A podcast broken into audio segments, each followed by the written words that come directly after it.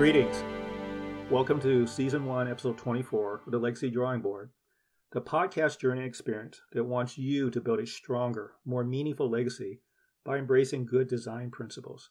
I'm your host, Ron Fong. Beyond welcoming you, I need to acknowledge you by hearing about your stories regarding legacy and legacy building. This helps me have a better understanding of what it takes to be a good legacy builder. Today, we will hear from Kelly, who's a social worker and a wife and a mom.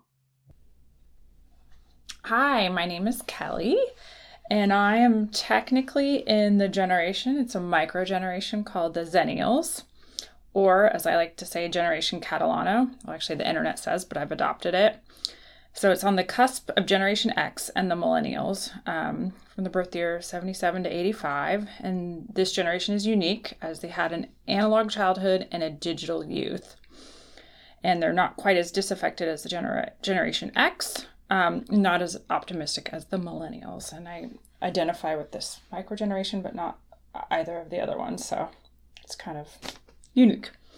Okay, so, for in terms of legacy and how I define it, um, I would I honestly kind of feel like I did not think about legacy very much or prioritize it um, until you, Dr. Fong, started talking about it in your podcast. And then I kind of started thinking about like, why is it important? What makes it important? And I thought about kind of like religion and how sometimes you know it's what's left of you after you're gone and if you don't believe in an afterlife it's kind of mainly where i'm at um like how do you like what makes a legacy important? Um so i kind of started thinking about that a lot and throughout the course of my life it was important for different re- reasons. Um the younger part of me didn't really feel like it was important. Um and maybe like the young adult part of me was thinking more about like my goals in the world and making my way through the world. Um, but now that i have kids it's different. Um, you know they're like the driving pulse of my life. Um, and you know i kind of think of them as my legacy. Um, you know aside from teaching them the practical things like good values and supporting their passions and leaving them with them something something um, financially um, thinking about my larger legacy is um, was in terms of career and other things and the way I leave the world is something I'm I'm contemplating more now as I'm in middle um, middle life. Um, I have a lot of quotes and things, but I don't. um, like I looked up something from Stephen Hawking, who said the purpose of life um, is that we should we should seek the greatest value of our action. Just the simple fact of being alive at all was unlikely, given that it relied on tiny changes in the very early universe that spawned this world around us. It is a matter of chance which we are in. Um, so I kind of think about I interpret the notion of legacy. Um, in in that all the good we put into our children and our community and our planet make things better and that's kind of the way in which we continue on after we're gone um, um, i i kind of believe in the idea of um, to heal the world which is um, a concept i learned through my husband who's jewish um, I can't pronounce the way you say it in Hebrew. I wish I could, but to heal the world means to. Um, so I guess this whole idea of legacy really brought up for me a lot of like questioning about the deeper meaning of life um, because I, I couldn't frame the meaning of legacy without framing my idea of you know what's meaningful in life and what matters and what matters after you're gone especially in the absence of a definitive view on higher powers, which I don't have. Um, but I I started thinking. Um, I read this book by um, the Buddhist monk Thich Nhat Hanh, and he talks about how everyone's primal need is to have someone say to them, "I see you and I'm here for you." And I annoy my kids by saying that to them a lot, and they like, "Mom, stop it!" but it's I feel like that's one of the most important things you can bring to the world and to the table. Um, as a social worker, we do that, and I think it gets um, maybe not as recognized or maybe diminished, but the ability to um, to bear witness to someone's story, to someone's struggle, to someone's humanity is huge. It's transformative. Um, and in thinking about legacy and several people just recently that I was kind of peripherally connected to and the impact that they had. Um, my youngest son is 11, but when he was in kindergarten, there was this guy named Grandpa Mike who taught, who volunteered a couple times a week and taught all the kids to read. Um, so like three times a week, I think, for a couple hours. And it was long after his grandchild had been in kindergarten like 10 years, and he just recently died. And they had this little email they sent out. And although it's been a long time since I sat in the classroom with Grandpa Mike, and you know, he would always say, Hi, Kelly. And he knew me and he knew the teacher. And at the end of the day, the teacher would say, Oh, thank you so much, Grandpa Mike. And he'd say, The, the joy was mine. So they're dedicating this little plot of like a garden at the school where my kids go to him, and they're saying like he the his little corner of the world is better for his existence. And just although it's been so long since I've seen or talked to him, he made me feel seen and heard. And all, every little kid, like he came and taught them the practical skill of reading, which requires an, a lot of patience and time. Um, but he made them feel seen and respected for who they are. And I think that's huge. Um, and just going off of that as well, my kids had a swim teacher who was very similar in nature. And after he died, my kids took it incredibly hard, um, harder than a lot of you know family members that they might have you would have thought they would have responded differently but he was their swim coach and he sat with them and he talked to them and he made them feel seen and heard and you know loved. So I think at the end of the day, if I can do that with people, if I can, you know, honor their humanity and give them my time and attention, I think that might be good enough for me for legacy, at least for now until I figure some more things out. That's it. Thanks, Dr. Fong. It's encouraging when I hear people giving greater thought to their legacy. The fact that they not thought about it before and when it's brought up to them, they realize how important it is. The components are there their jobs, their family, their dreams, their aspirations. And now, by bringing it to the forefront, by articulating it, it gives them greater clarity. Kelly talked about her children, what lessons she wants to impart to them. She talks about healing the world and the interconnections from that. That comes from her work as a social worker. She's seen on a daily basis broken lives and seen how people's legacies have gone sideways. Now she sees herself in terms of the mother, but also the, for the future generations. Going forward, she wants to make the world a better place. And I think that's a very worthwhile legacy. For today's episode, I'm going to talk about culture. Peter Drucker, who's a business leader and very prominent in terms of business school teachings, had a very famous quote Culture eats strategy for breakfast. Think about culture. We talk about it a great deal. We talk about the toxic work culture or toxic culture workplaces to the winning cultures in the locker room. Culture is so strong, it is so powerful, and it's going to be part of your legacy building because it will help guide you as to what you're going to do, how you're going to do it. I want to give greater definition and articulation to culture. I'm reading from Normal Organizational Wrongdoing, which is a business textbook from Donald Palmer. In it, he writes Cultural content consists of norms, values, and beliefs and assumptions that specify appropriate ways of thinking and acting in a social context. A strong culture has many forms that convey the same message or multiple interrelated messages to which employees adhere religiously. A weak culture has few forms that convey different and contradictory messages that employees freely ignore. that applies to the workplace, where you wrote specifically for the workplace. It also has application in terms of your personal life. Think about the culture in your family. What were the norms? What were the signals in terms of what was considered appropriate behavior? And culture is is is yes the way we talk, but it's about messaging. And messaging goes back to your thoughts, your words, and your deeds. One example of messaging is baseball's unwritten rules. There's a set of norms, uh, acceptable behaviors.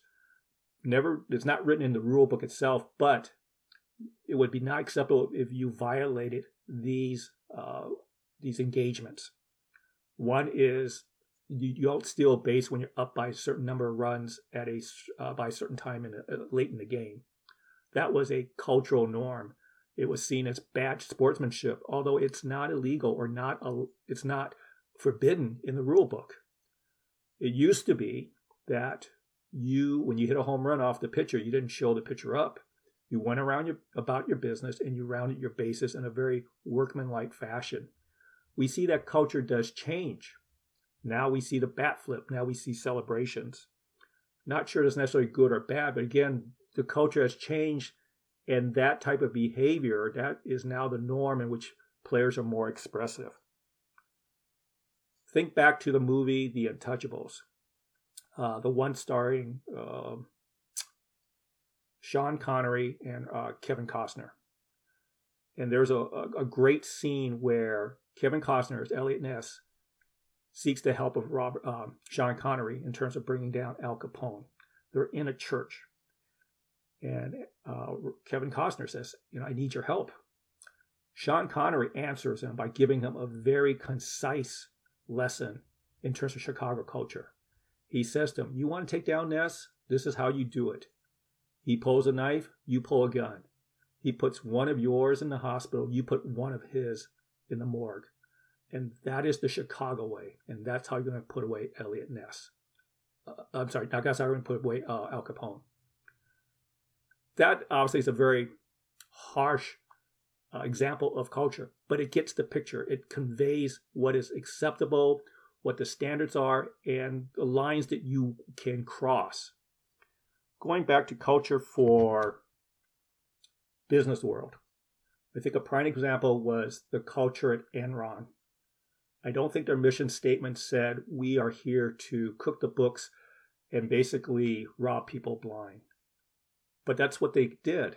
And it was the culture. And so many times we think about process, we think about uh, manuals, we think about operations, but it's people making decisions. And that's where the power of the culture is, is that if you're not firmly entrenched in what is important to you, what your values are, then you'll be led astray. Same thing with your, with your legacy building. You have to have your true leader, your true north. I talked about this in episode 17. The true north guides you and it's the culture that you're in, whether it's at the home or the office. Is it going to support your true north or is it going to hinder you? There's going to be a difference between confusion and conflict. There'll be times when you're confused because you're not sure which way to go. You're going to need more information. There's a degree of uncertainty. And then there's conflict, a stark contrast. A conflict is when you know what is right and what is wrong, yet the temptations are doing wrong are so strong that you start considering it.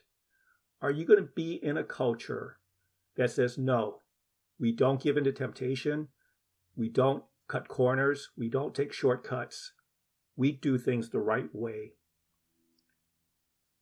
The, when you think about toxic cultures or bad cultures, you're going to find that boils down to a lack of leadership. There's a, there's a vacuum. And when you don't have leaders that will lead and do the right things, then all of a sudden things break loose. As I talked about before, uh, a weak culture, you're going to have many differing messages. That it's not going to be a standard that we just do things the right way. You're going to do well here and there. It'll be you know case by case exception. Let's cut corners here. That's okay. It's not that big of a deal. Talked about leadership in episodes six, seven, and eighteen in that when there's no leadership, there is no legacy. These things are intertwined. As you're going forth in terms of building your legacy, establish your true north. Know what will guide you in terms of the toughest times, and then look for people that will help reinforce that. Seek situations in which there is a culture that aligns with your true north. And as you're building your legacy and as you're going towards your true north, you're going to grow in your leadership. And your leadership will speak volumes. It will tell people that this is the way we're headed. This is the decisions that we will make that we can live with, that we will not have regrets, and that that's just the right thing to do. That is our true north. As you're building your legacy, ask yourself, what is my culture? What do I accept? What are my norms? What is my messaging to people when I interact with them? And again, just like baseball's unwritten rules, culture is so powerful that it doesn't always need words.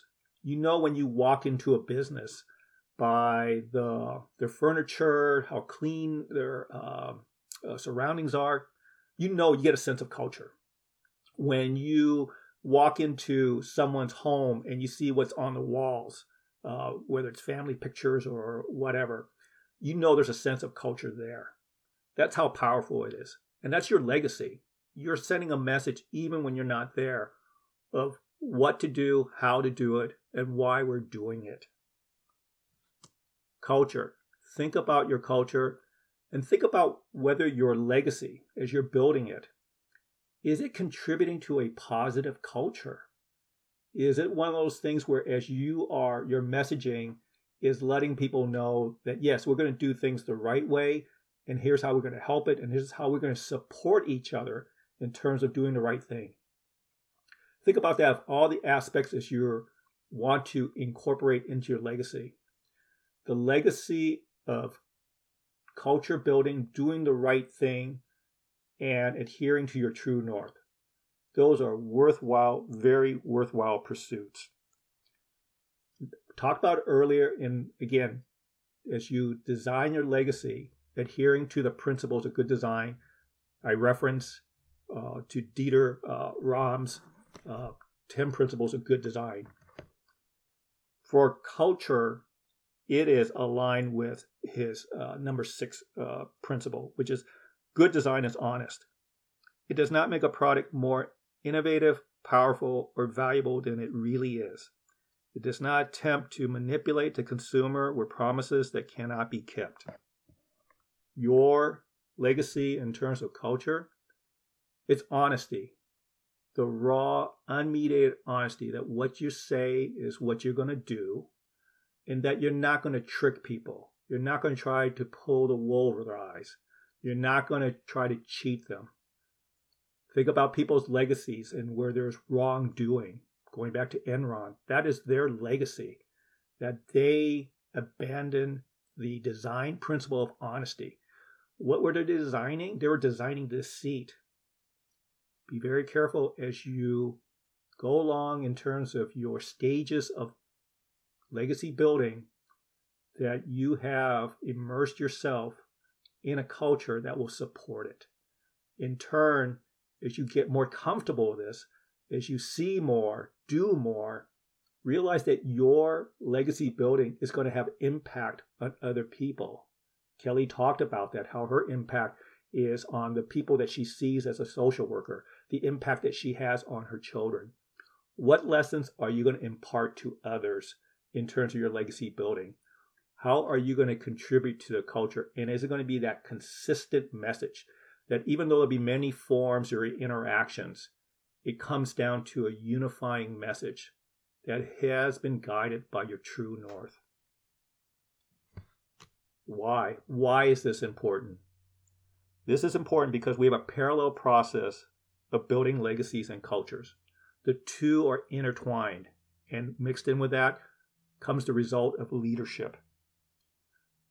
By understanding the importance of culture, you have raised your awareness of your surroundings. You are now going to engage in a more meaningful manner because you see what is before you, you see what is surrounding you, and you see the messaging is going on. You can reinforce the positive ones and you could say no or stop the negative ones. Culture, strong cultures have a unifying message, and your legacy should also have a unifying message because your legacy is your message. I thank you for the people who have taken time to listen. Very grateful, including uh, Andrew Piper, who's following on the Podbean uh, app. Very grateful for that.